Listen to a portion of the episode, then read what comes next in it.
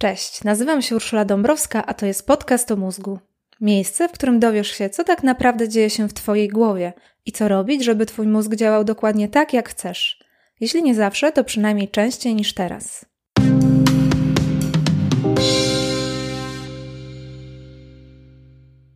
Chciałabym poprosić Cię o zalajkowanie lub obserwowanie strony podcast o mózgu na Facebooku.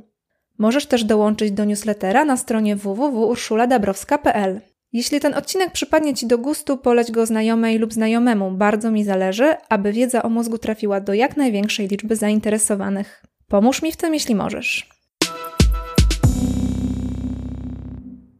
W tym odcinku przedstawię Ci zjawisko neuroplastyczności.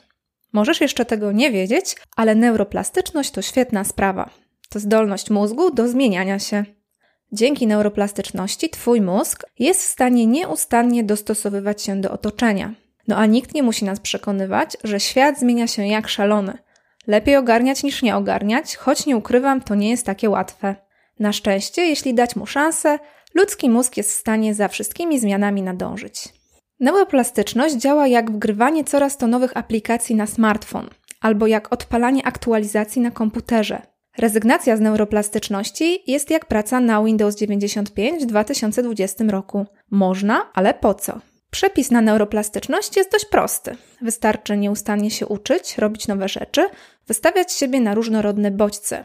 Przepis na zrujnowanie swojej neuroplastyczności też jest bardzo prosty. Tym razem to rutyna, ubogie środowisko, trzymanie się utartych schematów, no i niedosypianie.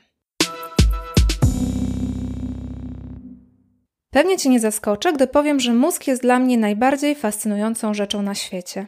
Rzecz to może nie najlepsze słowo, ale wiesz o co mi chodzi. Mózg skrywa w sobie wiele tajemnic, które nauka ciągle odkrywa. I jeszcze wiele do odkrycia przed nami. Ale neuroplastyczność to jedna z takich tajemnic, które już udało się mózgowi wydrzeć. Spokojnie można powiedzieć, że neuroplastyczność to supermoc.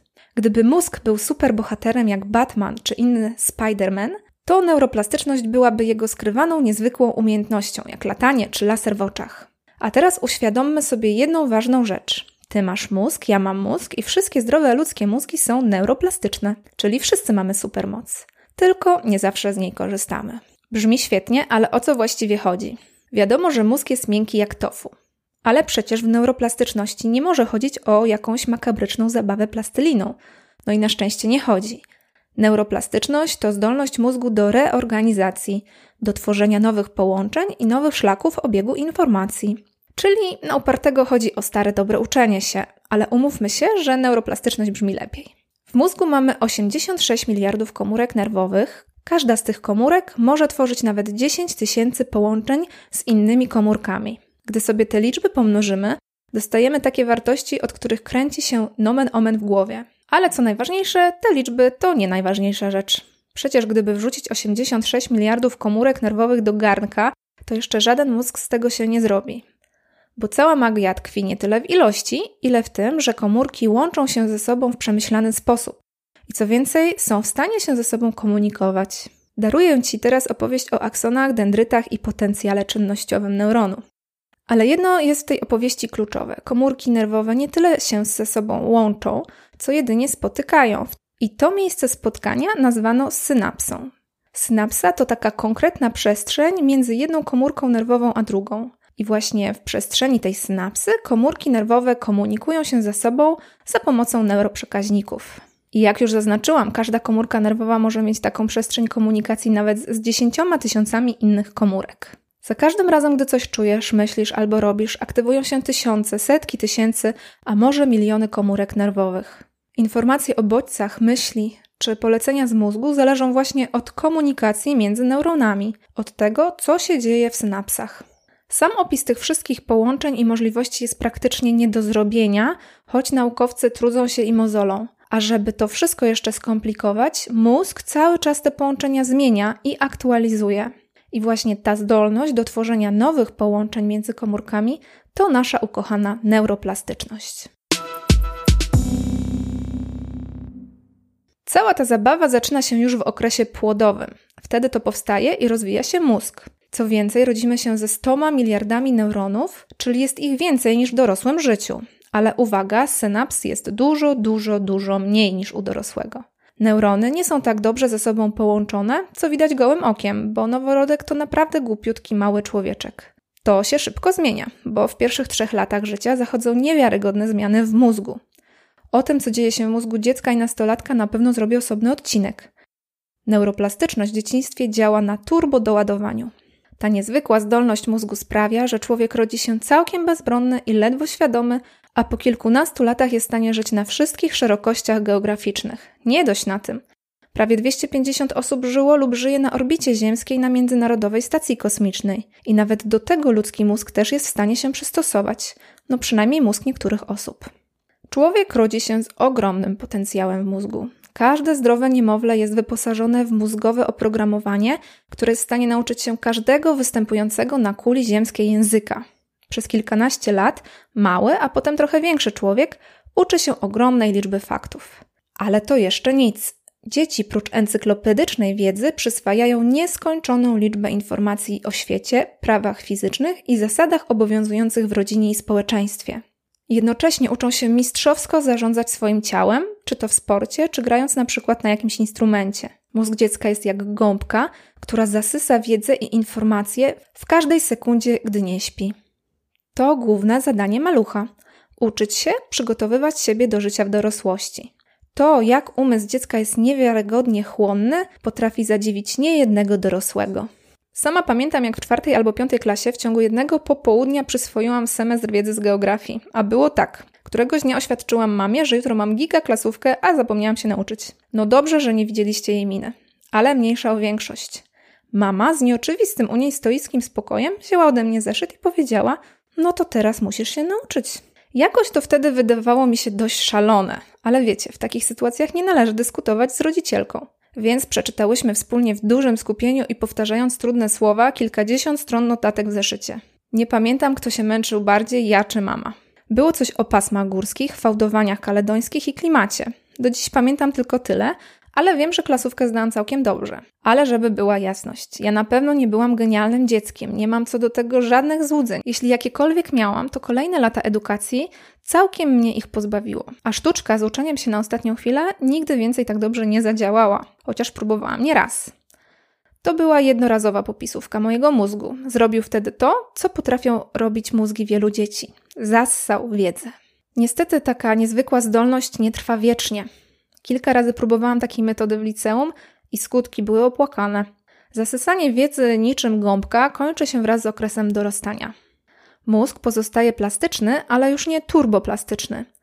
Z tego powodu, jeśli chcesz mówić w obcym języku bez akcentu albo zostać zawodowym muzykiem, zawodowym sportowcem, to zacznij we wczesnej podstawówce, a już na pewno przed 12 rokiem życia.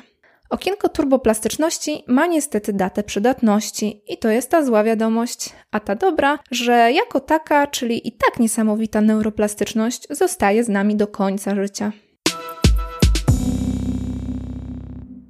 A nie zawsze tak uważano.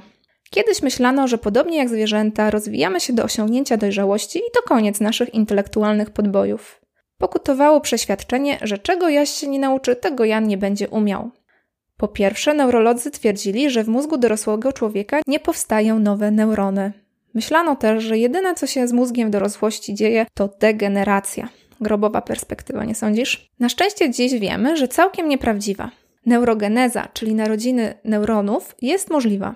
Udowodniono, że nowiutkie neurony pojawiają się u dorosłych ludzi w hipokampie i opuszce węchowej, a są podejrzenia, wiarygodne podejrzenia, że neurogeneza może zachodzić w najróżniejszych częściach mózgu.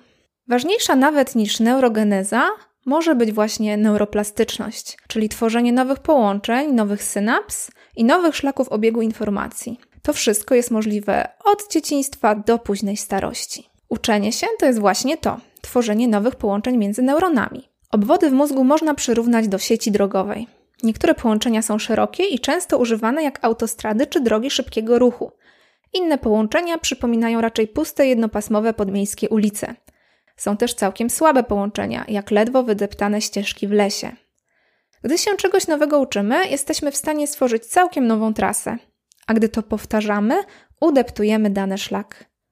Po jakimś czasie szlak może stać się tak przejezdny, że nowa umiejętność robi się wręcz automatyczna. To właśnie się dzieje, gdy uczysz się obcego języka, jazdy na rolkach, jazdy samochodem, gry na gitarze czy na przykład obsługi wózka widłowego. Gdy intensywnie uczysz się jakiejś dziedziny, to zmienia się struktura Twojego mózgu. Zbadano kiedyś, że londyńscy taksówkarze mieli niezwykle rozwinięte hipokampy. Tam tworzyła się pamięć przestrzenna skomplikowanej topografii Londynu, więc tam taksówkarze mieli więcej połączeń między neuronami niż przeciętni kierowcy. No tak było na początku XX wieku, bo dziś w dobie GPS-ów pewnie o taki efekt trudniej. Ale neuroplastyczność można pobudzać na inne sposoby i tworzyć nowe szlaki pamięciowe w głowie. Jak już wiesz, te nowe szlaki to tak naprawdę obwody lub sieci neuronów. Uczenie się tworzy nowe połączenia i wzmacnia te, które już są.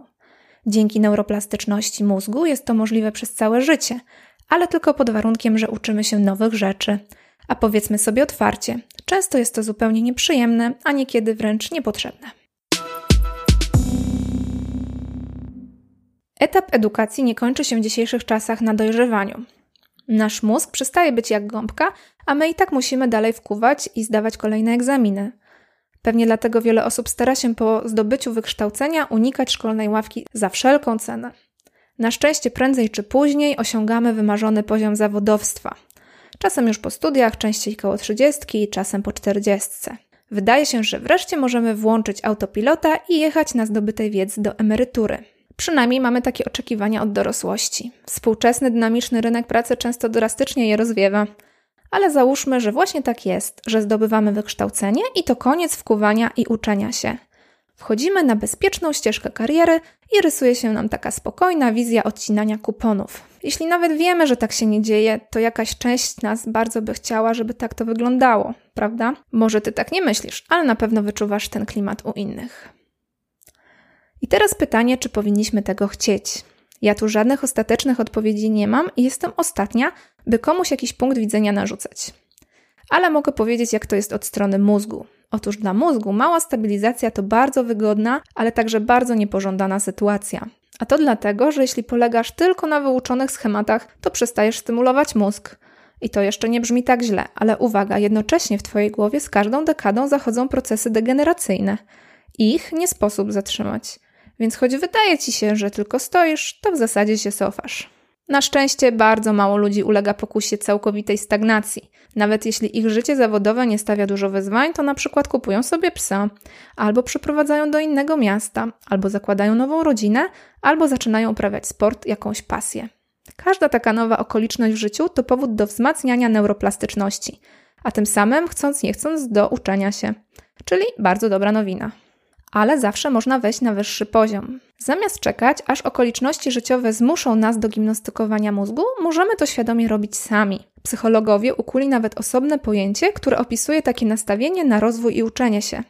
To po angielsku growth mindset, czyli gotowość do zmiany i chęć włożenia wysiłku w tworzenie nowych połączeń w mózgu.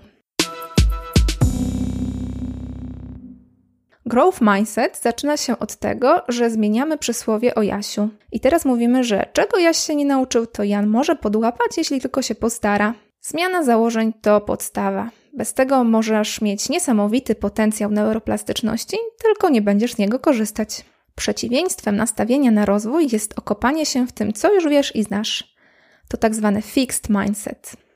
Jeśli słuchasz tego podcastu, to bardzo mała szansa, że takie podejście Ciebie dotyczy. W końcu coś każe ci twój wolny czas poświęcić na słuchanie o mózgu. A umówmy się, że to nie jest wiedza pierwszej potrzeby, choć mnie się marzy, żeby tak właśnie było. No ale wróćmy na ziemię. Skoro teraz słuchasz podcastu o mózgu, to pewnie i growth mindset jest ci bliski. Mimo to pewnie znasz postawę typu: jestem jaki jestem i nic już tego nie zmieni. Osoby z takim zabetonowanym nastawieniem mają skłonność do unikania wyzwań. Trudność uczenia się to dla nich wystarczający powód, by się nie uczyć. Ryzyko porażki wystarcza im, żeby nie wychodzić ze swojej skorupki. Najmniejsza krytyka ich miażdży. Nawet perspektywa krytyki utwierdza w przekonaniu, że jakiekolwiek staranie się nie ma sensu. No i nic dziwnego, że nie chcą się rozwijać i uczyć. Ja nawet powiem, że raczej z takim podejściem nie mogą. No i żeby nie było, takie myślenie w jakiejś mierze dotyczy każdego ze mną na czele. Jeśli dobrze ci idzie w pracy, to może unikasz rozwoju interpersonalnego, jeśli jesteś duszą towarzyską, to na przykład od lat nie awansowałeś, bo nie chce ci się iść na szkolenie, albo odżegnujesz się od jakiejkolwiek nauki języków obcych. Może chłoniesz encyklopedyczną wiedzę, ale za to nie rozwijasz się fizycznie, bo uważasz, że sport jest nie dla ciebie. No i można tak wymieniać dalej i dalej. Fixed mindset może dotknąć całego nastawienia do życia albo wybranej sfery. Tak czy inaczej, zachęcam, żeby sobie z niego zdać sprawę i spróbować przepracować, no i oczywiście postawić na rozwój. Growth mindset w połączeniu z naturalną neuroplastycznością mózgu to mieszanka wybuchowa. Nie przesadzę, jeśli powiem, że to najlepszy sposób, by przejść przez życie. Coś, czego inne istoty chodzące po planecie Ziemi mogą nam najwyżej zazdrościć. Neuroplastyczność dorosłości najlepiej stymulować zachowując growth mindset, czyli po prostu ucząc się nowych rzeczy, z tym, że to zawsze droga pod górkę. W przeciwieństwie do dzieciństwa, uczenie się w dorosłości rzadko jest łatwe i jeszcze rzadziej przyjemne. I teraz zatrzymajmy się na chwilkę. Co ja tak ciągle powtarzam, że to uczenie się jest takie bolesne, trudne i niemiłe? No bo jest. Nie będę ściemniała. W dzieciństwie mogłam spokojnie wkuć kilkadziesiąt stron zupełnie nowych informacji o wypiętrzaniu gór i kształtowaniu klimatu. Dziś kodowanie całkiem nowych faktów to droga przez mękę. Jeszcze spoko, gdy dobudowuję wiedzę do tego, co już tam jakoś znam. Ale niech mi ktoś teraz każe uczyć się japońskiego albo jak serwisować rower. Brr, aż mam ciarki na plecach. Wyobrażam sobie ten cały mozuł, ból głowy i spocone dłonie. I teraz uwaga, o to właśnie chodzi. O to musimy nauczyć się zabiegać, a nawet walczyć. Bo właśnie w takim momencie, kiedy jest bardzo nieprzyjemnie, nasza neuroplastyczność może wreszcie pokazać, na co ją stać. Żeby sobie pomóc w trakcie uczenia się, warto pamiętać o trzech rzeczach. Pierwsza rzecz to pełne skupienie. Im więcej uwagi poświęcisz, tym większa szansa, że się nauczysz. Dzieci mają łatwo, bo chłoną wiedzę biernie. Dorośli muszą zaangażować całą dostępną im koncentrację to przy pełnym skupieniu mózg zauważa: Ojej, to musi być ważne, może spróbuję to zapamiętać. Na poziomie biochemicznym skupienie powoduje wydzielanie acetylocholiny. Acetylocholina to neuroprzekaźnik i neuromodulator, który znakuje synapsy zaangażowane w działanie, na którym się skupiamy. Druga rzecz to wspomniany wcześniej trud. Przy uczeniu się nowych rzeczy często po prostu nam nie idzie. Zapominamy, nie umiemy, robimy błędy. To wszystko generuje napięcie i nerwy wydziela się noradrenalina i to dobra, choć nieprzyjemna wiadomość. Bo noradrenalina też podnosi skupienie i jeszcze bardziej mówi mózgowi: hej, to ważne, więc spróbuj zapamiętać.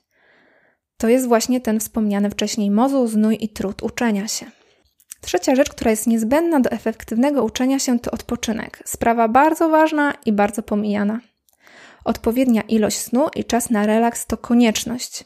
Dopiero wtedy nowe szlaki w mózgu mogą zostać utrwalone, Dopiero wtedy informacje z pamięci krótkotrwałej, które oznakowała acetylocholina, mogą przejść do pamięci długotrwałej, do hipokampu. Dopiero w czasie relaksu lub snu to, czego się uczymy, może na trwale zapisać się w naszej głowie.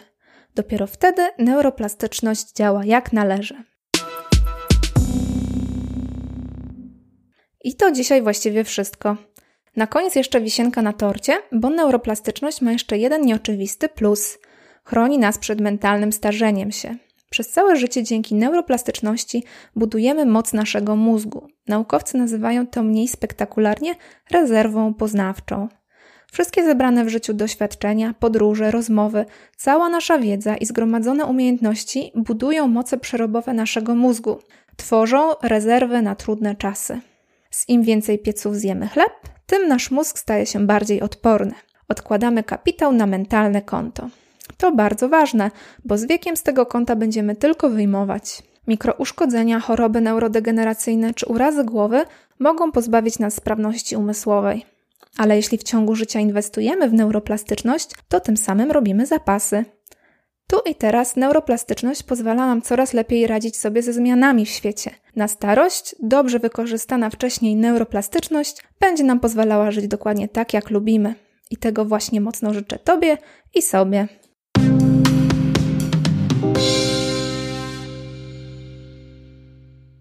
Dziękuję Ci za wysłuchanie tego odcinka. Jeśli chcesz więcej informacji na mój temat, zapraszam Cię na stronę www.urszuladabrowska.pl. Znajdziesz tam mojego bloga oraz zapisy moich książek. Zapisz się do newslettera, a informacje o nowych odcinkach będą wpadać prosto na Twoją skrzynkę mailową. Podcast o mózgu jest także na Facebooku. Zapraszam do polubienia strony i kontaktu. Tymczasem do usłyszenia. Dobrego dnia, dobrej nocy. Ula.